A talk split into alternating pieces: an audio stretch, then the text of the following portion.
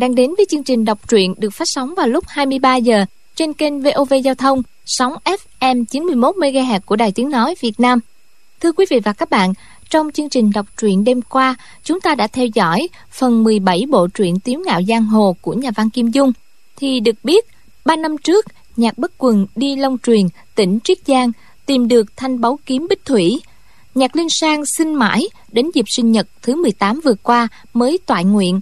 Thế mà trên núi Ngọc Nữ, lúc chiếc chiêu lệnh hồ sung búng tay vào sóng kiếm, làm cho trường kiếm của nàng ta rơi xuống vực sâu, mất hút. Nhạc Linh Sang giận dỗi, bỏ chạy thẳng xuống núi. 18 ngày sau, nàng ta mới lên lại. Tâm trạng rất vui, chẳng còn nhớ đến chuyện mất bảo kiếm. Trong khi suốt thời gian ấy, lòng lệnh hồ sung ấy nấy không nguôi. Lúc xuống núi ra về, chàng ta còn nghe vọng lại giọng hát trong trẻo của nhạc linh sang về khúc sơn ca phúc kiến. Bất giác, lệnh hồ sung thấy lòng buồn tê tái. Đêm ấy, mãi không ngủ được, chàng cầm trường kiếm sử chiêu vô song vô đối, chém thật mạnh vào vách đá. Trường kiếm xuyên vào đến tận chui. Lệnh hồ sung giật mình, thấy công lực tăng tiến, đồng thời kinh hãi phát hiện sau vách đá là đường vào hang động, rẽ qua trái dẫn đến một thạch động rất lớn, có thể chứa được cả ngàn người. Trên sàn có bảy bộ xương người nằm cạnh các loại khí giới. Trên vách động khắc đồ hình người sử dụng kiếm pháp của ngũ nhạc kiếm phái đấu với người của môn phái khác sử côn. Lệnh Hồ Sung chuyển từ kinh ngạc, không phục sự tinh diệu của kiếm pháp ngũ nhạc dần dần cảm thấy vô cùng hoảng sợ đến toát cả mồ hôi thất vọng và thấy cách sử côn vô cùng cao cường chàng say sưa xem đồ hình không biết bao lâu, bỗng nghe tiếng gọi, đại sư ca. Bây giờ, mời quý vị và các bạn nghe tiếp phần đọc truyện sau đây.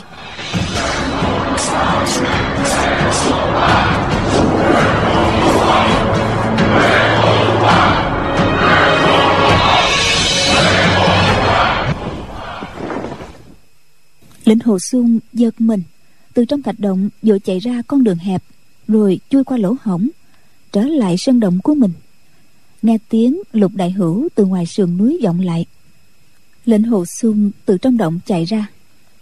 Đi vòng về phía sau sườn núi đến tảng đá lớn ngồi xếp bằng ngay ngắn rồi nói. Ta đang ngồi luyện công ở đây. Lục sư đệ có chuyện gì vậy? Lục đại hữu nghe tiếng liền chạy đến vui mừng nói. Đại sư ca ở đây ư? Tiểu đệ đem cơm lên cho đại sư ca nè lệnh hồ xuân quan sát các chiêu số trên vách đá từ lúc bình minh chàng để hết tâm trí vào các bức đồ hình, không biết thời gian trôi qua nhanh. Bây giờ đã sau giờ ngọ rồi. Sơn động là nơi chàng đến để tĩnh tâm, ăn năn sám hối tội lỗi của mình. Lục đại hữu không dám tự tiện đi vào. Sơn động này rất hẹp, vừa nhìn không thấy lệnh hồ sung ở trong, gã liền đến bên sườn núi tìm kiếm lệnh hồ sung thấy trên trán của lục đại hữu có dán một miếng thuốc lớn máu rỉ ra thấm qua miếng thuốc dán. Rõ ràng là gã bị thương không nhẹ vội hỏi. Ấy chà mặt mũi sư đệ bị sao vậy? Lục đại hữu nói. Sáng nay tiểu đệ luyện kiếm không có cẩn thận. Lúc rút kiếm lại lỡ rạch một đường thật là đáng xấu hổ. Lệnh hồ sung thấy vẻ mặt của gã vừa xấu hổ vừa tức giận đoán rằng có lý do khác bèn nói lục sư đệ sư đệ bị thương ra sao vậy? Chẳng lẽ ngay cả ta sư đệ cũng muốn nói dối hay sao vậy? Lục đại hữu đùng đùng nổi giận nói đại sư ca tiểu đệ đâu dám nói dối với đại sư ca. Chỉ vì sợ đại sư ca nổi nóng nên không dám nói thật mà thôi. Lệnh hồ xuân lấy làm lạ. Sư huynh sư đệ trong bổn môn xưa này đối với nhau rất hòa nhã không bao giờ có chuyện đánh lộn hoặc tỷ đấu đến đổ máu lẽ nào có địch nhân bên ngoài lên núi? Lệnh hồ xuân nói. Ai đã làm cho sư đệ bị thương vậy lục đại hữu nói. Sáng nay tiểu đệ và lâm sư đệ luyện kiếm. Hắn mới vừa học xong chiêu hữu phụng lai nghi.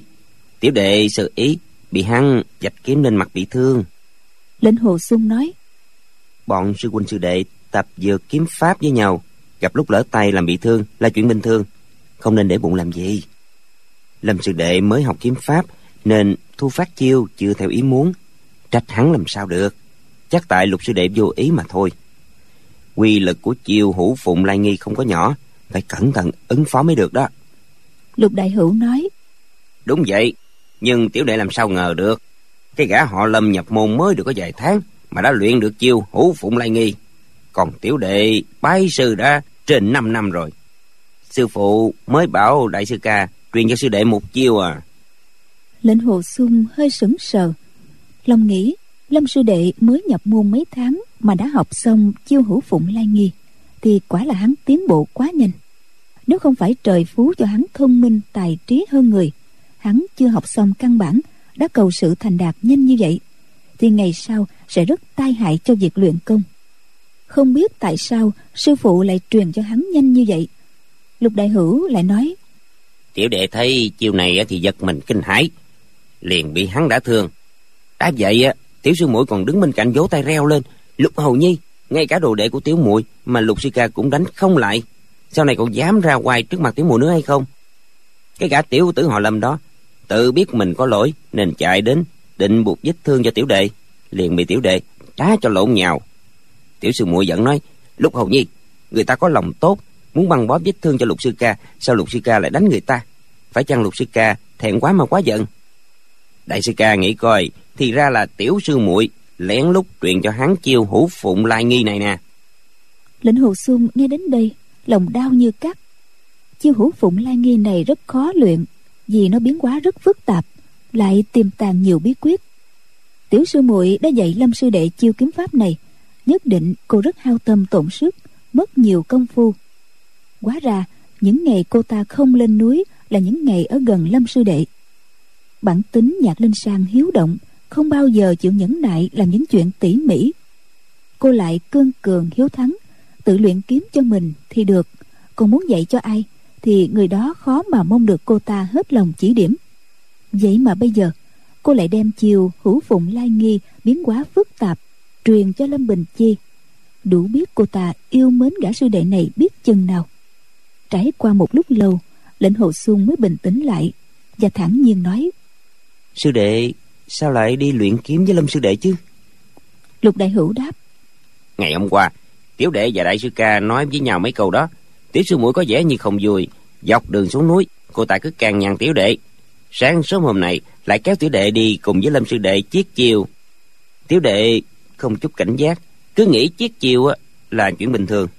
Nào ngờ đâu tiểu sư muội ngấm ngầm và cho tên tiểu tử họ lâm mấy tuyệt chiêu tiểu đệ ra tay, sơ ý bị trúng đòn hại ngầm của hắn đó.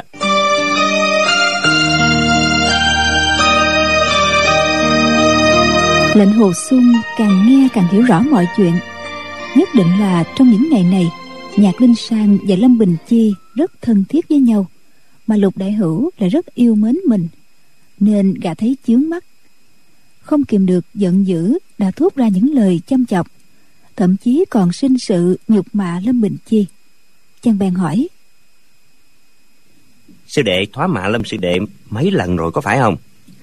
Lục đại hữu hằng học đáp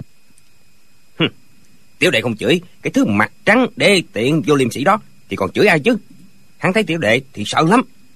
Tiểu đệ chửi hắn hắn không bao giờ dám mở miệng cãi lại. Vừa thấy tiểu đệ á liền lủi đi chỗ khác à. Không ngờ tên tiểu tử này lại thâm hiểm như vậy? Hắn thì có được mấy hơi. Nếu không có tiểu sư muội đứng sau lưng làm hậu thuẫn, thì tên tiểu tử này làm sao đã thương được tiểu đệ nổi chứ? Lệnh hồ xuân lúc này đau khổ, tức giận đến cùng cực. Chàng nhớ lại chiêu côn chuyên đã phá tuyệt chiêu hữu phụng lai nghi, khắc trên vách đá trong hậu động. Liền lượm một cành cây dưới đất, tiện tay đưa ra một tư thế ra hiệu định truyền lại chiêu này cho lục đại hữu. Nhưng chàng lại chuyển ý nghĩ bụng. Lục sư đệ đang căm hận tên tiểu tử họ lâm. Nếu lục sư đệ ra chiêu nhất định sẽ làm gã họ lâm bị trọng thương. Sư phụ và sư nương sẽ truy xét ra thì cả mình và lục sư đệ nhất định sẽ bị trừng phạt nặng. Chuyện này vạn lần không thể làm được. Lệnh hồ sung liền nói một lần thất bại một lần khôn ra về sau đừng mắc bẫy hắn nữa là yên thân? Mình là sư huynh sư đệ với nhau. Lúc cùng nhau chiết chiêu những chuyện thắng bại nho nhỏ đừng để bụng làm gì. Lục đại hữu nói. Ừ đúng á. Nhưng đại sư ca ơi tiểu đệ có thể không để bụng. Còn đại sư ca đại sư ca lại có thể làm ngơ được hay sao? Lệnh hồ sung biết gã nói đến chuyện nhạc linh sang lại cảm thấy trong lòng quặn đau dữ dội da mặt co rúm lại lục đại hữu vừa nói ra liền biết câu nói của mình đã khiến cho đại sư ca đau lòng. Gã cuốn quýt. Tiểu đệ ừ, tiểu đệ đã nói sai rồi. Lệnh hồ xuân cầm tay gã ôn tồn nói. Lục sư đệ đâu có nói sai. Sao ta có thể làm ngơ được chứ? Nhưng nhưng mà chàng ngừng một lát rồi nói tiếp. Lục sư đệ từ nay về sau á chúng ta đừng đề cập đến chuyện này nữa lục đại hữu nói. Dạ đại sư ca.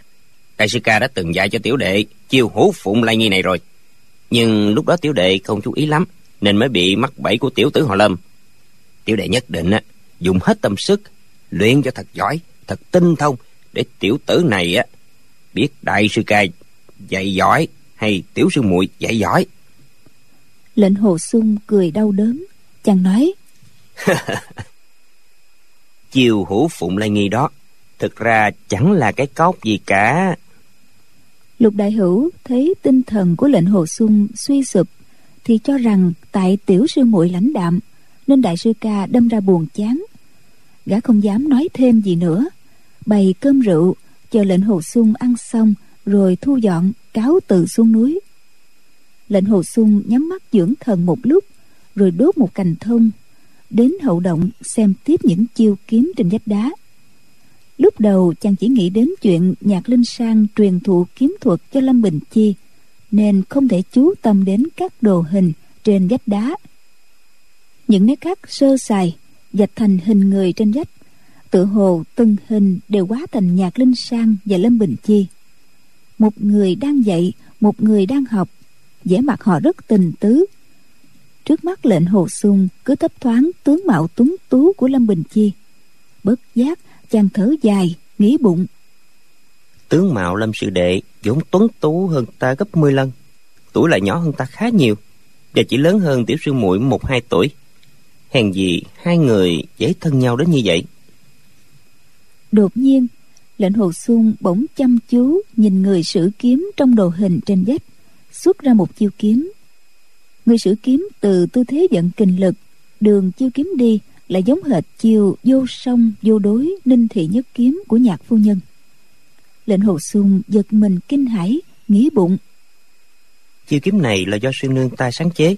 Sao trên vách đá lại sớm có người khắc ra? Chuyện này quả thật là cổ quái.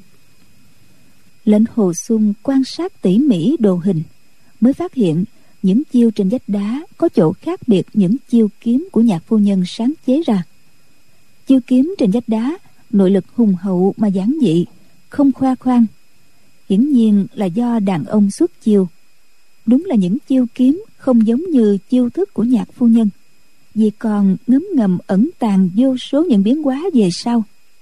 Bởi vì nó đơn giản nên càng lợi hại. Lệnh hồ xuân gật đầu, lẩm bẩm. Chiêu kiếm do sư nương ta sáng chế cũng trùng với kiếm ý của tiền nhân. Điều này cũng không có cái gì lạ vì cả hai cùng lấy kiếm pháp hoa sơn làm căn bản mà biến hóa ra. Công lực và trí tuệ của hai người này chẳng kém nhau bao nhiêu. Tất nhiên trong cách sáng chế chiêu thức phải khác nhau một chút. Rồi chàng lại nghĩ tiếp. Nếu nói như vậy thì những chiêu kiếm trên vách đá có rất nhiều điểm mà ngay cả sư phụ và sư nương đều không biết. Chẳng lẽ sư phụ lại chưa học hết những kiếm pháp cao thâm của bổn môn? Chàng thấy cây côn trong tay đối thủ điểm thẳng tới đầu côn điểm chuẩn xác vào mũi kiếm. Cả kiếm và côn hợp thành một đường thẳng. Lệnh hồ sung vừa thấy đường thẳng này không kiềm chế được phải la quảng lên. Không xong rồi. Cây đuốc trong tay rơi xuống đất. Trong động tối thui chàng quán sợ vô cùng tự hỏi. Phải làm sao đây? Phải làm sao đây lệnh hồ sung nhìn rất rõ từng côn, từng kiếm chạm nhau. Côn cứng mà kiếm thì mềm, đôi bên lại dẫn toàn lực, thì trường kiếm chắc sẽ gãy đôi. Kinh lực của đôi bên đều liên miên bất tuyệt. Cây côn thừa thế đâm thẳng tới, còn hậu kình trên kiếm sẽ đánh phản lại chính mình mà không có cách nào phá giải.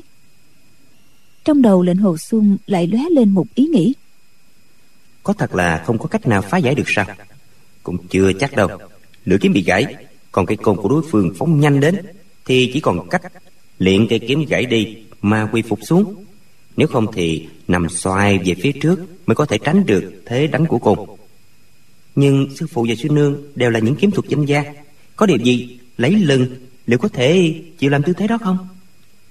Tất nhiên, họ thà chết chứ không chịu nhục. Ôi, thất bại thê thảm thất bại thê thảm rồi. Một lúc lâu sau, lệnh hồ xuân lấy đao và đá, đánh lửa đốt đuốc lên, lại tiếp tục quan sát vách đá. Chỉ thấy kiếm càng suốt càng kỳ diệu, càng lúc càng tinh thâm. Mấy chục chiêu sau, biến ảo khôn cùng, kỳ bí vô phương. Nhưng bất luận chiêu kiếm lợi hại ra sao, cây côn của đối phương vẫn có cách chế ngự đồ hình kiếm pháp của phái hoa sơn ở khắp nơi đều khắc hình người sử kiếm luyện trường kiếm đi, mà quỳ gối phủ phục trước mặt người sử côn. Bao nhiêu căm phẫn trong lòng lệnh hồ xuân đều tan biến, chỉ còn lại một nỗi buồn mang mát. Tuy hắn cảm thấy đồ hình người sử côn đầy kiêu ngạo khinh bạc, nhưng kiếm pháp của phái hoa sơn bị tận phá sạch sành xanh không còn cách gì để tranh hùng nữa, là sự thực một trăm phần trăm không còn gì nghi ngờ nữa.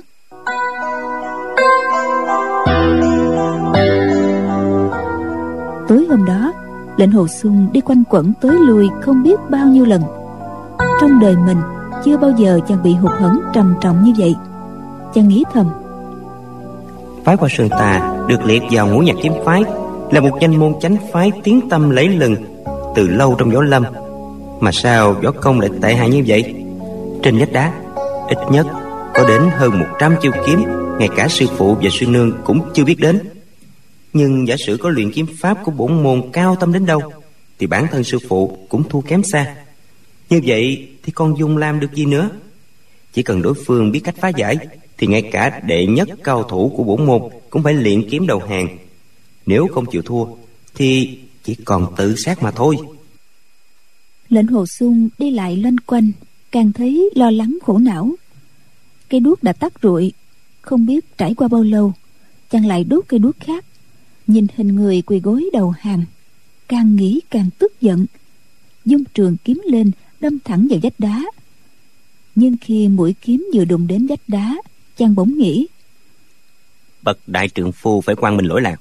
Thua thì chịu thua thắng thì bảo thắng. Phái hoa sơn ta đã không bằng người thì còn gì để nói nữa? Chàng bèn liền trường kiếm thở dài chàng lại đi xem những đồ hình khác trên vách đá. Thấy kiếm pháp của bốn phái tung sơn, hành sơn, thái sơn, hằng sơn cũng hoàn toàn bị đối thủ phá sạch, không thể cứu vãn nổi. Sau cùng cũng quỳ xuống đầu hàng. Lệnh hồ xuân ở sư môn đã lâu ngày, nên hiểu biết rất rộng.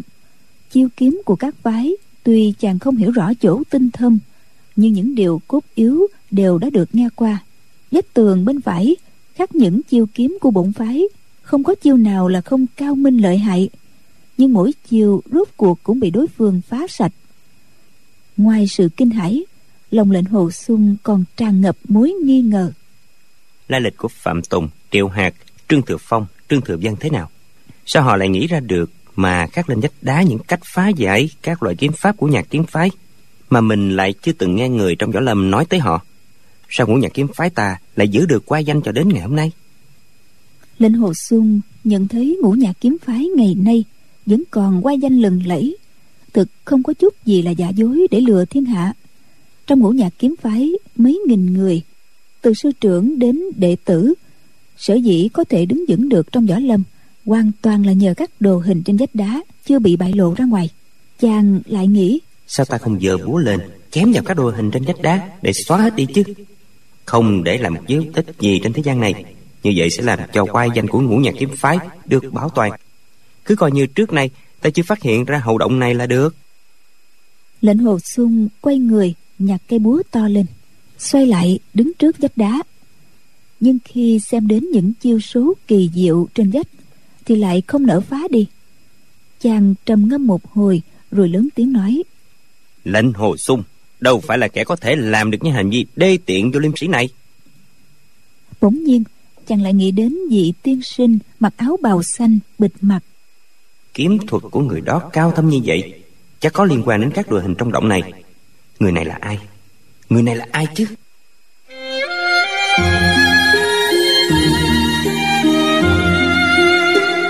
Lệnh hồ xuân trở về động suy nghĩ cả nửa ngày lại đến hậu động quan sát các đồ hình trên vách đá. Hết đi ra rồi lại đi vào không biết bao nhiêu lần. Trời đã xế chiều bỗng nghe tiếng bước chân vọng lại. Nhạc linh sang xách thùng cơm đi lên. Lệnh hồ xuân vui mừng vội chạy đến sườn núi đón rồi gọi. Tiểu sư muội. Giọng chàng run run vì quá xúc động. Nhạc linh sang không đáp. Cô lên tới đỉnh núi đặt mạnh thùng cơm lên tảng đá to. Không thèm liếc nhìn lệnh hồ xuân một cái liền quay người bỏ xuống núi. Lệnh hồ xuân vội gọi tiểu sư muội tiểu sư muội làm sao vậy? Nhạc linh sang hừ một tiếng chân phải bước nhanh xuống núi. Mặc cho lệnh hồ xuân gọi hoài cô vẫn không đáp một tiếng cũng không thèm quay đầu lại liếc nhìn. Lệnh hồ xuân hoang mang không biết phải làm sao. Mở thùng cơm ra thấy có đủ cơm trắng, hai đĩa rau và một hồ rượu nhỏ. Chàng ngơ ngẩn nhìn thùng cơm hồi lâu, rồi bất giác đờ người ra. Mấy lần, lệnh hồ xuân muốn ăn cơm, nhưng chỉ ăn được một miếng thì cảm thấy miệng khô, lưỡi đắng, không sao nuốt nổi, cho nên không ăn nữa. Chàng tự hỏi, nếu tiểu sư muội giận ta, sao lại đích thân đem cơm lên cho ta? Còn nếu y không giận ta sao một tiếng cũng không nói, mắt cũng không thèm liếc nhìn ta một chút. Chẳng lẽ lục sư đệ bị bệnh nên y phải đem cơm lên? Nhưng nếu lục sư đệ không đem cơm lên, thì bọn ngũ sư đệ, thất sư đệ, bát sư đệ đều có thể đem cơm lên được. Tại sao tiểu sư muội lại muốn tự mình đem cơm? Những suy nghĩ của lệnh hồ xuân như thủy triều lên xuống từng đợt nối tiếp, mãi suy đoán những tâm tình của nhạc linh sang chàng dẹp hết những suy nghĩ về võ công trên vách đá ở hậu động. Chiều hôm sau nhạc linh sang lại đem cơm lên. Cô ta vẫn không thèm liếc nhìn chàng một cái. Một câu cũng không nói. Lúc xuống núi cô ta còn hát gian bài sơn ca phúc kiến. Lòng lệnh hồ xuân đau như dao cắt thầm nghĩ. Thì ra cô ta cố ý chọc tức mình. Chiều ngày thứ ba nhạc linh sang lại đem thùng cơm đặt mạnh lên trên tảng đá rồi quay người bỏ đi. Lệnh hồ xuân không nhịn được nữa bèn gọi. Tiểu sư muội xin dừng bước. Ta có chuyện muốn nói với sư muội. Nhạc linh sang quay người lại nói. Có chuyện gì? Cứ nói ra đi. Lệnh hồ xuân thấy vẻ mặt cô ta lạnh lùng như bao phủ một lớp xương dày đặc không một chút tươi cười. Chàng lẩm bẩm nói. Tiểu sư muội sư muội sư muội. Nhạc linh sang nói tiểu sư muội làm sao? Lệnh hồ xuân nói ta ta. Bình thường chàng rất tự nhiên miệng lưỡi lanh lợi nhưng lúc này lại không nói nên lời. Nhạc linh sang nói đại sư ca không nói được tiểu muội đi đây. Cô nói xong liền quay người bỏ đi. Lệnh hồ sung sốt ruột nghĩ rằng cô xuống núi thì đến chiều mai mới lên lại. Hôm nay không hỏi cho rõ ràng, thì đêm nay lại đau khổ dằn dập làm sao có thể chịu đựng nổi? Huống chi, nhìn vẻ mặt cô như vậy, không chừng chiều mai cô ta sẽ không lên nữa, thậm chí có thể một tháng cũng không lên. Tình hình cấp bách. Hắn bèn giơ tay, kéo tay áo của cô lại. Nhạc linh sang giận nói, buông ra! Cô giật mạnh tay. Rạc một tiếng, tay áo bị rách trễ xuống để lộ ra nửa cánh tay trắng nõn. Nhạc linh sang vừa thẹn vừa giận, cảm thấy cánh tay lộ ra không biết giấu vào đâu. Cô tuy là người học võ, nhưng còn câu nệ tiểu tiết theo chuẩn mực của người con gái khuê cát, bỗng nhiên bị để lộ ra hơn nửa cánh tay. Cô ta lúng ta lúng túng nói, đại sư ca, cả gan lệnh hồ xuân vội nói.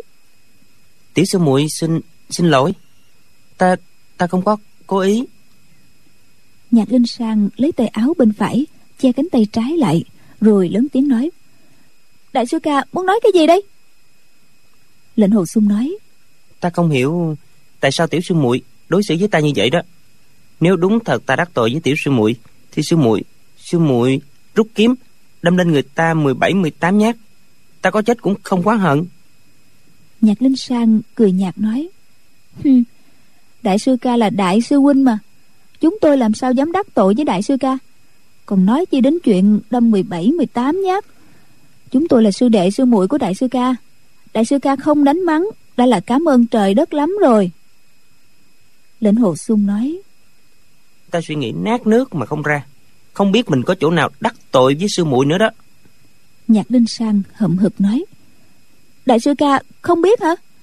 Đại sư ca bảo lục hầu nhi tâu rỗi trước mặt gia gia và má má. Đại sư ca đã rõ lắm rồi mà. Lệnh hồ xuân rất lấy làm kỳ hỏi. Ta bảo lục sư đệ tâu rỗi với sư phụ sư nương ư? Tâu rỗi? Tiểu sư muội sao? Nhạc linh sang nói. Đại sư ca biết rõ gia gia và má má rất yêu thương tiểu muội. Có tâu tiểu muội cũng uổng công thôi đại sư ca lại quỷ quái bảo y đi đâu? Đại sư ca còn làm bộ giá giờ nữa. Chẳng lẽ đại sư ca thật sự không biết? Lệnh hồ xuân chấn động tâm thần lòng càng cảm thấy đau xót. Chàng liền nói lục sư đệ và lâm sư đệ tỷ kiếm bị thương. Sư phụ và sư nương đều biết. Vì vậy mà trách phạt lâm sư đệ có phải hay không? Lệnh hồ xuân nghĩ thầm chỉ vì sư phụ và sư nương trách phạt lâm sư đệ cô ta dẫn mình như vậy. Nhạc linh sang nói sư huynh sư đệ tỷ kiếm với nhau, một người bị thua, một người lại không cố ý đã thương người. Vậy mà gia gia lại thiên vị lục hầu nhi, trách mắng tiểu lâm tử một trận. Gia gia còn nói, tiểu lâm tử công lực chưa đủ, không nên học chiêu hữu phụng lai nghi và cấm tiểu muội về gái luyện kiếm. Hay lắm, đại sư ca thắng rồi đó. Nhưng mà nhưng mà, tiểu muội tiểu muội cũng không để ý đến đại sư ca đâu vĩnh viễn không nhìn mặt sư ca nữa. Bảy chữ, vĩnh viễn không nhìn mặt sư ca. Bình thường cô ta vẫn hay nói với lệnh hồ xuân lúc vui đùa nhõng nhẽo. Nhưng trước đây cô nói, thì cặp mắt đưa đẩy, miệng cười chúm chiếm nào có ý không nhìn mặt đại sư ca đâu. Nhưng lần này, vẻ mặt cô nghiêm khắc. Trong lời nói đầy quyết tâm đoạn tuyệt thật rồi. Lệnh hồ xuân tiến đến một bước, nói, tiểu sư muội ta lệnh hồ xuân muốn nói ta thật không có bảo lục sư đệ đi thư gửi sư phụ và sư nương đâu. nhưng rồi chàng lại nghĩ lại. Ta không thẹn với lòng. Chuyện này mình không làm thì việc cốc gì mà phải cầu xin lòng thương hại của sư muội chứ. Vậy là lệnh hồ xuân nói một chữ ta thì không nói nữa. Nhạc linh sang nói đại sư ca làm sao? Lệnh hồ xuân lắc đầu nói ta không sao. Ta chỉ nghĩ sư phụ và sư nương cấm tiểu sư muội dạy lâm sư đệ luyện kiếm cũng không phải là chuyện gì lớn lao. Mà sao tiểu sư muội giận ta đến như vậy? Nhạc linh sang ửng hồng hai má, nói, tiểu muội giận đại sư ca thì tiểu muội cứ giận đó. Chủ ý của đại sư ca là phá hoại chuyện này mà. Cho rằng tiểu muội không dạy lâm sư đệ luyện kiếm thì mỗi ngày có thể lên đây bầu bạn với đại sư ca chứ gì. Tiểu muội vĩnh viễn không nhìn mặt đại sư ca nữa cô nói xong, chân phải dậm mạnh, rồi đi thẳng xuống núi. Lần này lệnh hồ xuân không dám đưa tay kéo cô lại nữa. Chàng đau khổ vô cùng, tai lại nghe dưới núi vang lên âm thanh déo giòn trong trẻo của cô, hát khúc sơn ca phúc kiến. Lệnh hồ xuân đi đến bên sườn núi và nhìn thấy cái bóng thước tha của cô đang chuyển qua thung lũng. Thấp thoáng, thấy cánh tay trái lồng vào ống tay phải, bất giác lo sợ ta đã kéo rách tay áo của sư muội.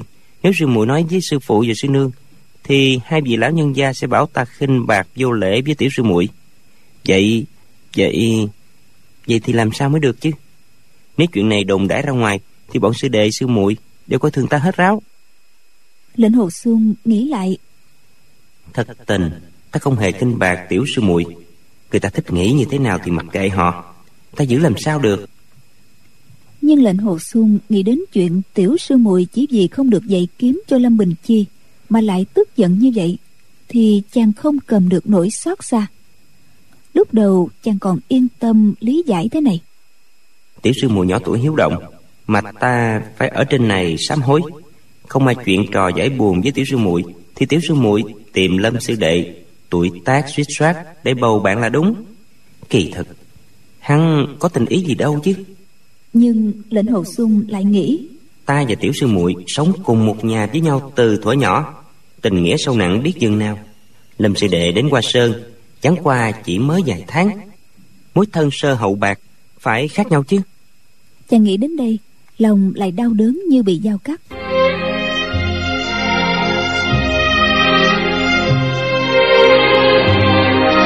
Tối hôm đó Lệnh Hồ Xuân từ trong động đi đến bên sườn núi rồi từ bên sườn núi đi vào trong động. Cứ đi ra, đi vào. Không biết đến bao nhiêu lần. Hôm sau cũng là như vậy. Long chàng chỉ nhớ đến nhạc linh sang. Còn đối với đồ hình trên vách đá ở hậu động Và chuyện đêm hôm đó, Bỗng nhiên xuất hiện người mặc thanh bào, Đều dẹp qua một bên. Đến chạng vàng tối, Lục đại hữu đem cơm đến. Gã để cơm và thức ăn trên tảng đá, dọn ra rồi nói mời đại sư ca dùng cơm. Lệnh hồ sung ừ một tiếng rồi cầm đũa bát và miếng cơm vào miệng mà không sao nuốt được. Chàng nhìn xuống núi rồi từ từ để bát cơm xuống. Lục đại hữu nói đại sư ca sắc mặt đại sư ca khó coi lắm có phải trong người không được khỏe? Lệnh hồ sung lắc đầu nói không sao. Lục đại hữu lại nói ngày hôm qua tiểu đệ đi hái mớ nấm này về nấu cho đại sư ca ăn đó đại sư ca nếm mùi gì như thế nào? Lệnh hồ sung không nói gì sợ làm phật ý của gã. Liền gấp hai miếng nấm lên ăn rồi khen. Ừ ngon lắm. Nấm đông cô có mùi vị thơm ngon nhưng bây giờ chàng nếm thử cảm thấy không có chút ngon lành gì cả.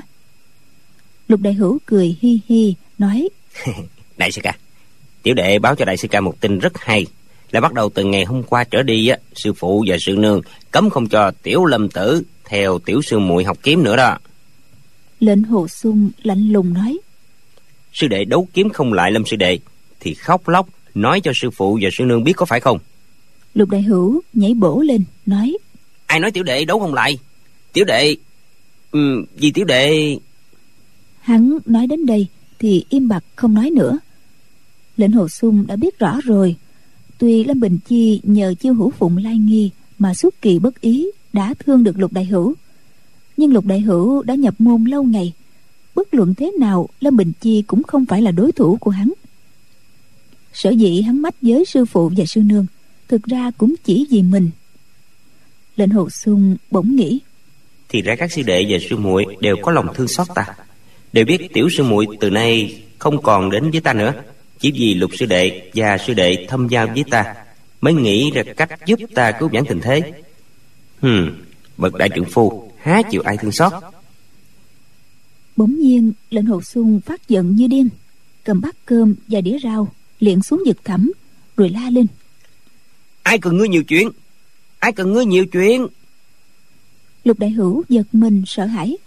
Hắn đối với đại sư ca trước giờ một lòng kính trọng khâm phục không ngờ lại kích động cho đại sư ca phẫn nộ như vậy.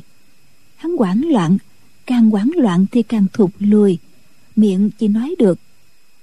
Đại sư ca đại sư ca. Lệnh hồ sung ném hết cơm rau xuống vực thẳm mà nỗi tức giận vẫn chưa nguôi. Tiện tay hắn ném tiếp từng cục đá to xuống vực. Lục đại hữu nói đại sư ca tiểu đệ làm chuyện không đúng.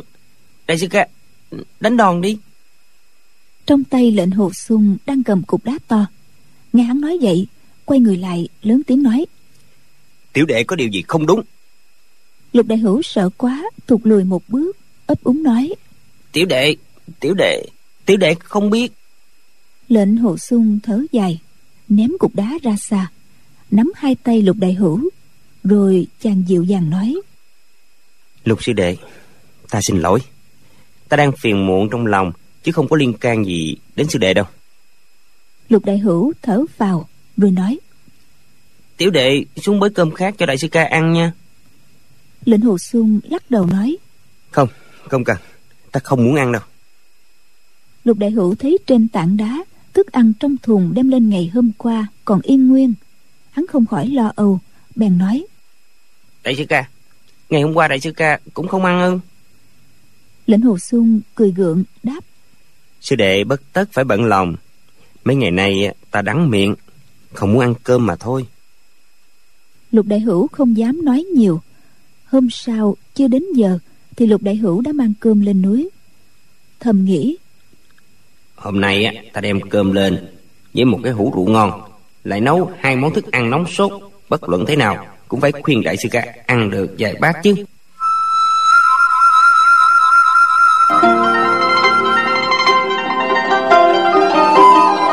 lên đến đỉnh núi. Thấy lệnh hồ xuân đang nằm trên tảng đá trong động vẻ mặt rất tiều tụy. Hắn hơi kinh hãi bèn gọi đại sư ca đại sư ca coi thử coi đây là cái gì? Hắn lắc hồ rượu rồi mở nắp hồ rượu ra. Khắp hang động đều thơm lừng mùi rượu. Lệnh hồ xuân liền đón hũ rượu uống một hơi hết nửa hũ rồi khen. Rượu ngon quá. Lục đại hữu khoái chí nói để tiểu đệ dọn cơm cho đại sư ca ăn nha. Lệnh hồ xuân nói. Không mấy ngày nay ta không muốn ăn. Lục đại hữu nói. Chỉ ăn một bát thôi mà. Hắn nói xong bới một bát cơm đầy đưa cho lệnh hồ xuân lệnh hồ xuân thấy hắn lo cho mình như vậy đành nói. Được rồi để ta uống hết rượu rồi hãy ăn cơm. Nhưng lệnh hồ xuân lại không ăn bát cơm này. Ngày hôm sau lúc lục đại hữu đem cơm đến thấy bát cơm vẫn còn nguyên dạng trên tảng đá lệnh hồ xuân lại nằm dưới đất ngủ.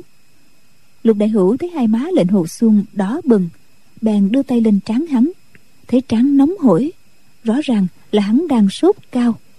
Gã không khỏi lo sợ hỏi khẽ. Đại sư ca đại sư ca bị bệnh có phải không? Lệnh hồ xuân nói. Rượu rượu đưa rượu cho ta tuy lục đại hữu có mang rượu đến nhưng gã không dám đưa cho đại sư ca. Gã chỉ rót một bát nước lạnh đưa tới bên miệng. Lệnh hồ xuân ngồi dậy bưng bát nước uống cạn rồi nói rượu ngon rượu ngon quá. Chàng ngã người ngẩng mặt lên trời miệng vẫn lẩm bẩm. Rượu ngon rượu ngon quá. Lục đại hữu biết bệnh tình của lệnh hồ xuân khá nặng rất lo âu gã chợt nhớ sư phụ và sư nương, sáng sớm hôm sau có việc phải xuống núi. Liền chạy xuống núi đi báo cho lao đức nặc và các sư huynh sư đệ biết. Tuy nhạc bất quần có nghiêm quấn, ngoài mỗi ngày một lần đem cơm ra, không ai được phép lên núi gặp lệnh hồ sung. Nên khi biết lệnh hồ sung bị bệnh, bọn họ muốn lên thăm hắn, lại sợ phạm môn quy. Vì vậy, cả bọn vẫn không dám cùng nhau lên núi, mà bàn bạc chia nhau mỗi ngày lên núi thăm bệnh. Trước tiên là lao đức nặc và lương phát lục đại hữu lại đi báo cho nhạc linh sang biết lệnh hồ xuân bệnh nặng. Cô ta vẫn chưa nguôi giận, lạnh lùng nói, nội công của đại sư ca thâm hậu lắm mà, sao lại bị bệnh được chứ? Tiểu muội không lên đó nữa đâu. Bệnh tình của lệnh hồ xuân rất trầm trọng. Liên tiếp bốn ngày bốn đêm, hắn hôn mê bất tỉnh. Lục đại hữu nài nỉ cầu xin nhạc linh sang lên núi, thăm lệnh hồ xuân. Suýt chút nữa thì hắn đã quỳ trước mặt cô ta. Nhạc linh sang mới tin lệnh hồ xuân bệnh thật. Cũng sốt ruột, vội cùng với lục đại hữu lên núi. Chỉ thấy hai má của lệnh hồ xuân hóp lại, râu mọc xôm xoàm, đầy cá mặt. Điệu bộ ung dung lúc bình thường dường như không còn nữa. Nhạc linh sang vô cùng ấy nấy. Cô đến bên lệnh hồ xuân, nhỏ nhẹ nói đại sư ca à, tiểu muội đến thăm đại sư ca đây. Đại sư ca đừng giận tiểu muội nữa được không? Vẻ mặt lệnh hồ xuân ngẩn ngơ mở to mắt nhìn cô ta không chớp. Ánh mắt lộ vẻ mơ màng tựa hồ như không hề quen biết cô. Nhạc linh sang nói đại sư ca à, tiểu muội đấy mà sao đại sư ca không nhìn ra tiểu muội? Ánh mắt lệnh hồ xuân vẫn đờ đẫn một lúc sau, hắn mới nhắm mắt lại, ngủ vùi cho đến lúc lục đại hữu và nhạc linh sang xuống núi, hắn vẫn chưa tỉnh lại. Lệnh hồ xuân bệnh hơn một tháng mới thuyên giảm dần. Trong hơn một tháng này, nhạc linh sang đến thăm ba lần. Lần thứ hai, thần trí lệnh hồ xuân đã bình phục. Thấy cô chàng rất vui mừng. Lần thứ ba, lúc cô ta đến thăm, lệnh hồ xuân đã ngồi dậy được. Ăn chút thức ăn mà cô đem đến nhưng từ lần đó trở đi, cô ta không hề lên núi nữa. Sau khi lệnh hồ xung tự mình có thể đứng dậy, ngày nào chàng cũng đứng hơn cả buổi bên sườn núi, trong ngóng hình bóng của tiểu sư muội. Nhưng mỗi lần chỉ thấy nếu không phải là vật cẩm tịch mịch, thì là hình dáng của lục đại hữu đang leo lên núi.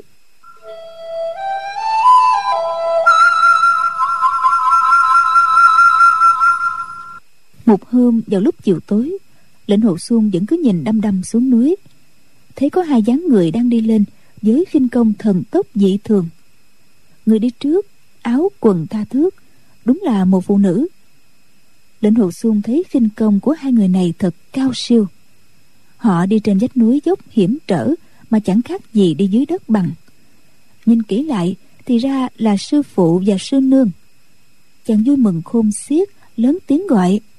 Sư phụ, sư nương trong khoảnh khắc, nhạc bất quần và nhạc phu nhân đi song song lên đỉnh núi. Trong tay nhạc phu nhân xách một thùng cơm. Theo luật lệ của phái hoa sơn, mấy đời truyền lại, khi đệ tử bị phạt lên đỉnh núi, quay mặt vào tường sám hối. Ngoài việc đem cơm lên, thì sư huynh, sư đệ đồng môn không được lên núi trò chuyện. Ngay cả đệ tử của người bị phạt cũng không được lên ý kiến sư phụ. Nào ngờ, nhạc bức quần và nhạc phu nhân lại thân hành lên thăm hắn. Lệnh hồ sung khôn xiết vui mừng chạy đến bái phục xuống rồi ôm hai chân nhạc bất quần kêu lên. Sư phụ sư nương đệ tử nhớ vô cùng. Nhạc bất quần hơi trao mày. Lão biết tên đệ tử này rất giàu tình cảm khó tự kiềm chế được mình mà đây là điều đại kỵ trong việc tu luyện khí công thượng thừa của phái hoa sơn. Trước khi lên núi hai vợ chồng nhạc bất quần đã hỏi nguyên nhân bệnh tình của lệnh hồ sung. Bọn đệ tử tuy chưa nói rõ, nhưng qua cách ấp a ấp úng của chúng, họ đoán ra được hắn bệnh là do nhạc linh sang mà ra. Khi họ kêu con gái đến để hỏi cho rõ đầu đuôi ngọn ngành, thấy cô cũng ấp a ấp úng, thì càng biết rõ hơn. Bây giờ thấy lệnh hồ xuân biểu lộ chân tình, lão biết ngay, hắn ở trên này ăn năn sám hối đến nửa năm trời mà không tiến bộ được chút nào cả. Lão không được vui, hừ một tiếng. Nhạc phu nhân đưa tay đỡ lệnh hồ xuân dậy. Thấy vẻ mặt của hắn tiều tụy, nét vui tươi nhanh nhẹn ngày trước không còn nữa. Bà không kìm được lòng thương xót, dịu dàng nói. Xuân nhi à sư phụ ngươi và ta mới từ quan ngoại về. Nghe tin ngươi bị bệnh nặng, bây giờ đã đỡ nhiều chưa? Mặt lệnh hồ sung nóng lên nước mắt muốn chực trào ra. Chàng nói dạ đệ tử đã khỏe rồi. Sư phụ sư nương hai vị lão nhân gia đi đường vất vả. Hôm nay mới vừa về thì đã đến đến thăm đệ tử. Lệnh hồ sung nói đến đây thì xúc động ngẹn ngào liền quay đầu đi lau nước mắt. Nhạc phu nhân lấy trong thùng cơm ra một bát sâm than rồi nói đây là sâm than nấu từ loại giả sơn nhân sâm ở quan ngoại đó. Rất bổ cho sức khỏe. Người mau uống đi. Lệnh hồ sung nghĩ sư phụ, sư nương vừa vượt dạng dặm từ quan ngoại về. Trước tiên đã đem nhân sâm đến cho mình, nên lòng cảm kích vô cùng. Tay run run, chàng bưng lấy bát sâm, khiến bát sâm bị đổ ra chút ít. Nhạc phu nhân đưa tay đỡ bát sâm cho chàng uống lệnh hồ xuân vội há to miệng uống hết bát sâm rồi nói đa tạ sư phụ sư nương. Nhạc bất quần đưa ngón tay ra chẩn mạch cho lệnh hồ xuân thấy mạch đập quá nhanh. Lão suy đoán biết so với trước đây nội công của hắn đã xa suốt nhiều lại càng không vui. Lạnh nhạt nói bệnh thì khỏi rồi. Một lúc sau lão lại nói tiếp Xuân Nhi Mấy tháng này người ở đây sám hối Đã làm được những gì. Tại sao nội công người không tiến bộ Mà còn xa sút? Lệnh hồ xuân cúi đầu nói. Dạ Xin sư phụ sư nương tha tội. Nhạc phu nhân mỉm cười nói. Được rồi Xuân Nhi bị bệnh nặng Bây giờ chưa khỏi hẳn. Nội công tất nhiên là không bằng ngày trước rồi. Chẳng lẽ sư huynh muốn hắn càng bệnh Thì nội công càng cao cường thêm sao? Nhạc bất quần lắc đầu nói Ta nắm tay hắn, Không phải để biết thân thế mạnh hay là yếu, Mà để kiểm tra sự tu luyện nội công của hắn. Mà nội công thì không liên quan gì đến chuyện bệnh hay không bệnh. Nội công của bốn môn không giống với phái khác. Hễ chuyên cần luyện tập thì ngay cả lúc bị bệnh cũng có thể không ngừng tăng tiến. Huân hồ, xung nhìn luyện khí công của bốn môn đã hơn chục năm rồi. Nếu không bị thương thì không thấy sinh bệnh. Tóm lại tóm lại là vì hắn không kìm được thất tình lúc dục mà thôi. Nhạc phu nhân biết chồng nói đúng nhìn lệnh hồ sung nói, sung nhi, sư phụ ngươi trước nay vẫn thường răng dạy, muốn người dụng công luyện khí, luyện kiếm, phạt ngươi phải ở một mình trên đây sám hối. Thực ra cũng không phải là trách phạt thật, mà chỉ mong người không bị những chuyện bên ngoài làm phiền nhiễu. Trong nửa năm nay đáng lẽ khí công và kiếm thuật của người phải tiến bộ vượt bậc mới phải chứ. Không ngờ. Ôi. Lệnh hồ sung vô cùng hoảng sợ đáp nhỏ. Đệ tử biết tội rồi. Từ hôm nay trở đi sẽ cố gắng dụng công thật tốt. Nhạc bất quần nói. Trong võ lâm xảy ra nhiều chuyện ta và sư nương của người những năm tháng gần đây bôn ba khắp nơi trước mặt đã thấy những mầm mông hiểm họa khó giải trừ được rồi đây tất có đại nạn nên trong lòng thật sự bất an. Lão ngừng một lúc rồi nói tiếp. Người là đại đệ tử của bổn môn ta và sư nương người đặt kỳ vọng vào ngươi. Mong ngày sau người có thể vì chúng ta mà chia sẻ trách nhiệm nặng nề để làm rạng rỡ danh tiếng phái hòa sơn. Nhưng người đã dương bận vào chuyện tư tình nhi nữ không cầu tiến hoàng phế võ công khiến cho hai chúng ta thất vọng vô cùng lệnh hồ sung thấy nét mặt sư phụ đầy vẻ bực bội. Vừa hổ thẹn vừa lo sợ. Liền bái phục xuống đất nói đệ tử đệ tử đáng chết đã phụ lòng kỳ vọng của sư phụ sư nương. Nhạc bất quần đưa tay đỡ hắn dậy mỉm cười nói người đã biết lỗi rồi thì được. Nửa tháng sau ta sẽ đến khảo nghiệm kim pháp của người. Lão nói xong liền quay người xuống núi. Lệnh hồ xung gọi sư phụ có một chuyện. Chàng muốn bẩm báo với sư phụ chuyện các đồ hình trên vách đá trong hậu động và người mặc áo bào xanh. Nhưng nhạc bất quần đã khoát tay rồi đi thẳng xuống núi luôn. Nhạc phu nhân nói nhỏ trong nửa tháng này ngươi nên dụng công luyện kiếm pháp cho thuần thục đi. Chuyện này có liên quan lớn đến tương lai của ngươi ngàn vạn lần không được sao lãng. Lệnh hồ sung nói dạ sư nương chàng lại muốn nói chuyện các chiêu kiếm trên vách đá và người áo xanh. Nhạc phu nhân cười chỉ vào cái bóng sau lưng nhạc bất quần. Khoát tay rồi quay người đi xuống núi nhanh bước chạy theo chồng. Lệnh hồ sung tự nhủ. Tại sao sư nương nói chuyện luyện kiếm có liên quan đến tương lai của ta? Không thể sao lãng được. Tại sao sư nương phải đợi sư phụ đi trước rồi mới nói nhỏ dặn dò ta? Phải chăng? Phải chăng? Nghĩ đến chuyện này trống ngực hắn đập thình thịch. Hai má nóng bừng, không dám suy nghĩ tiếp nữa. Tận trong thâm tâm, hắn nảy sinh một kỳ vọng. Chẳng lẽ sư phụ và sư nương biết ta vì tiểu sư muội mà sinh bệnh? Nên đã đem tiểu sư muội gả cho ta sao? Sư nương dặn ta phải dụng công luyện cho thật giỏi. Bất luận khí công hay kiếm thuật đều phải xứng đáng, thừa hưởng chân truyền của sư phụ. Sư phụ không tiện nói rõ. Sư nương lại coi ta như con ruột, nên mới nói nhỏ dặn dò ta. Nếu không thì còn chuyện gì khác có thể liên quan đến tương lai của ta? Lệnh hồ xuông nghĩ đến đây, tinh thần phấn chấn, cầm kiếm lên, luyện lại một lượt những bộ kiếm pháp cao thâm mà sư phụ đã truyền thụ. Nhưng các đồ hình trên vách đá trong hậu động đã ăn sâu vào trí não. Bất luận sự đến chiêu kiếm nào, chàng liền nhớ ngay đến những cách phá giải. Chàng sự mới nửa chừng thì dừng lại nghĩ thầm. Những đồ hình trên vách đá trong hậu động lần này chưa kịp bẩm báo với sư phụ sư nương. Nửa tháng sau khi hai vị lên đây sau khi xem xét tỉ mỉ tất hai vị có thể giải đáp những thắc mắc của ta. Những lời nói của nhạc phu nhân khiến cho tinh thần lệnh hồ xuân phấn chấn. Nhưng trong nửa tháng việc tu luyện khí công và kiếm thuật lại không tiến bộ nhiều. Suốt ngày chỉ lo nghĩ dẫn dơ sư phụ và sư nương đem tiểu sư muội gái cho ta. Không biết cô ta có ân thuận hay không? Nếu ta thật sự có thể kết thành vợ chồng với sư muội, không biết sư muội có quên đi được mối tình với lâm sư đệ hay không? Thực ra lâm sư đệ mới nhập sư môn, nhờ cô ta dạy kiếm pháp. Lúc bình thường, chỉ nói chuyện bầu bạn giải khuây với cô ta mà thôi.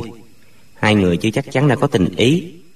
Sao bằng ta và tiểu sư muội cùng lớn lên với nhau? Hơn 10 năm tình nghĩa, sớm tối có nhau. Ngày hôm đó, suýt chút nữa ta bị dư tương hải đánh cho một chưởng toi mạng. May nhờ lâm sư đệ đưa ra lời giải cứu. Chuyện này suốt đời, ta không thể quên. Sau này, ta sẽ có dịp báo ân cho lâm sư đệ. Nếu lâm sư đệ gặp nguy hiểm, ta sẽ không màng đến tính mệnh mà xả thân cứu hắn.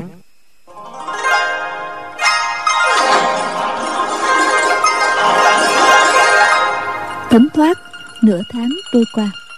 Một hôm, sau giờ ngọ, vợ chồng nhạc bất quần lại cùng nhau lên núi. Cùng đi theo, còn có thi đối tử, lục đại hữu và nhạc linh sang. Lệnh hồ xuân thấy tiểu muội cũng đến. Lúc ra bái chào sư phụ, sư nương, giọng chàng run run. Nhạc phu nhân thấy tinh thần lệnh hồ xuân phấn chấn, sắc mặt khác xa với nửa tháng trước. Bà thoáng vui mừng, gật đầu nói linh nhi ngươi dọn cơm cho đại sư ca ăn đi để hắn còn luyện kiếm nữa. Nhạc linh sang dạ một tiếng rồi đem thùng cơm đi vào thạch động để trên tảng đá to. Cô lấy bát đũa ra bới đầy một bát cơm trắng rồi cười nói đại sư ca xin mời dùng cơm. Lệnh hồ sung nói đa đa tạ. Nhạc linh sang cười nói sao vậy? Đại sư ca còn phát nóng lạnh nữa hả sao giọng nói lại run run vậy? Lệnh hồ sung đáp. Không không có gì cả. Chàng nghĩ thầm. Nếu sau này sớm tối lúc mình ăn cơm đều có tiểu sư muội bên cạnh thì suốt đời lệnh hồ sung này không mong muốn gì hơn nữa. Chàng chẳng còn để tâm đến chuyện ăn uống. Chỉ già hai ba đũa đã hết bát cơm. Nhạc linh sang nói để tiểu muội bới thêm cơm cho đại ca nhé lệnh hồ sung nói đa tạ. Ta không ăn nữa đâu. Sư phụ và sư nương đang đợi bên ngoài. Lệnh hồ sung ra ngoài động. Thấy hai vợ chồng nhạc bất quần đang sánh vai ngồi trên tảng đá. Lệnh hồ sung đi đến trước. Cúi mình hành lễ. Muốn nói nhiều điều tự dưng lại cảm thấy không ổn. Lục đại hữu nháy mắt với chàng nét mặt hớn hở. Lệnh hồ sung thầm nghĩ chắc lục sư đệ đã biết được tin gì nên gả mừng cho mình. Nhạc bất quần đưa mắt nhìn lệnh hồ sung mấy lần. Một lúc sau mới nói. Hôm qua căn minh từ trường an về nói là ở trường an điền bá quan vừa gây ra mấy vụ đại án. Lệnh hồ sung ngẩn người ra nói. Điền bá quan đến trường an rồi ư? Hắn lại làm nhiều chuyện tác tệ rồi. Nhạc bất quần nói. Còn phải nói nữa hắn ở thành trường an trong một đêm đã gây ra chín vụ đại án. Chưa hết hắn còn viết lên trên tường của mỗi nhà chín chữ to dạng lý độc hành điền bá quan mượn tạm. Lệnh hồ sung hừ lên một tiếng cả giận nói thành trường an gần núi qua sơn ta. Hắn để lại chín chữ to này rõ ràng là có ý dẫn mặt với phái qua sơn của chúng ta. Sư phụ chúng ta nhạc bất quần nói chúng ta làm sao lệnh hồ sung nói. Nhưng sư phụ và su nương có thân phận tôn quý không nên để tên ác tặc này làm dơ bảo kiếm. Còn công phu của đệ tử lại không đủ nên không phải là đối thủ của tên ác tặc này. Huống hồ đệ tử thân đang mắc tội không thể xuống núi truy tìm tên ác tặc. Nhưng cứ để cho hắn hoành hành tự do dưới chân núi hoa sơn như vậy thì thật là đáng giận. Nhạc bất quần nói nếu người thực sự muốn giết tên ác tặc này, ta sẽ cho phép người xuống núi để lấy công chuộc tội. Vậy người diễn lại cho ta xem chiêu vô song vô đối. Ninh thị nhất kiếm mà sư nương của ngươi đã truyền. Trong nửa năm này, xem ra ngươi cũng đã lĩnh hội được bảy tam phần. Cứ xin sư nương chỉ điểm thêm cho, chẳng lẽ đấu không lại tên ác tặc họ điền hay sao? Lệnh hồ sung ngẩn người ra, chàng nghĩ bụng sư nương chưa truyền chiêu kiếm này cho ta. Nhưng chàng lại chuyển ý nghĩ đã hiểu ra. Ngày hôm đó sư nương đã diễn chiêu kiếm này. Tuy chưa chính thức truyền cho ta nhưng đối với công phu của bổn môn ta đã học khá tinh thông. Tự ta có thể biết được yếu chỉ trong chiêu kiếm. Vì vậy sư phụ mới đánh giá ta trong nửa năm nay ở đây đã kiên trì luyện tập nên học được khá nhiều rồi. Lòng dạ lệnh hồ xuân rối beng chàng lẩm bẩm vô song vô đối, ninh thị nhất kiếm. Vô song vô đối, ninh thị nhất kiếm. Trán chàng toát mồ hôi hột. Lúc mới lên núi, chàng nghĩ chiêu kiếm này vô cùng tinh diệu, đã từng đem ra diễn thử. Nhưng từ lúc được xem các đồ hình trên vách đá trong hậu động, chàng phát hiện bất cứ chiêu kiếm nào của phái hoa sơn cũng bị người ta phá giải. Chiêu ninh thị nhất kiếm này lại càng bị thất bại te tua không thể tả nổi. Tự chàng đã mất niềm tin vào chiêu kiếm này. Đó là điều chàng đã mấy lần muốn thốt ra. Chiêu kiếm này đã vô dụng rồi, nó bị người ta phá giải rồi. Nhưng trước mặt thi đối tử và lục đại hữu, chàng không tiện chỉ trích chiêu kiếm mà sư nương từng rất tự hào. Nhạc bất quần thấy vẻ mặt lệnh hồ xuân khác lạ, bèn nói chiều này, ngươi chưa luyện xong có phải không? Vậy cũng không sao. Chiêu kiếm này là cực chỉ võ công của phái hoa sơn ta. Quá hậu của người chưa đủ chưa thể luyện đến nơi đến chốn được. Sau này tự ngươi dần dần bổ túc thêm. Nhạc phu nhân cười nói xuân nhi à còn chưa khấu đầu tạ sư phụ sao? Sư phụ ngươi đã đồng ý truyền cho ngươi tâm pháp của tử hà công rồi đó. Lệnh hồ xuân run run đáp dạ đa tạ sư phụ hắn toan quỳ mọp xuống đất bái lạy. Nhạc bất quần đưa tay ra ngăn lại, cười nói. Tử hà công là cái công tâm pháp cao nhất của bổ môn. Sở dĩ ta không dễ dàng đem truyền cho ngươi không phải là ta có ý tiếc rẻ. Chỉ vì sau khi luyện công phu này, tâm phải vô tạp niệm, ý phải dũng mãnh tinh tấn, không được rà rê chút nào. Nếu không, sẽ rất tai hại cho người luyện dần dần có thể sẽ bị thấu quá nhập ma. Xong nhi trước tiên ta muốn xem nửa năm gần đây trình độ công phu của người ra sao rồi mới quyết định có nên hay không nên truyền cho người khẩu quyết tử hạ công này.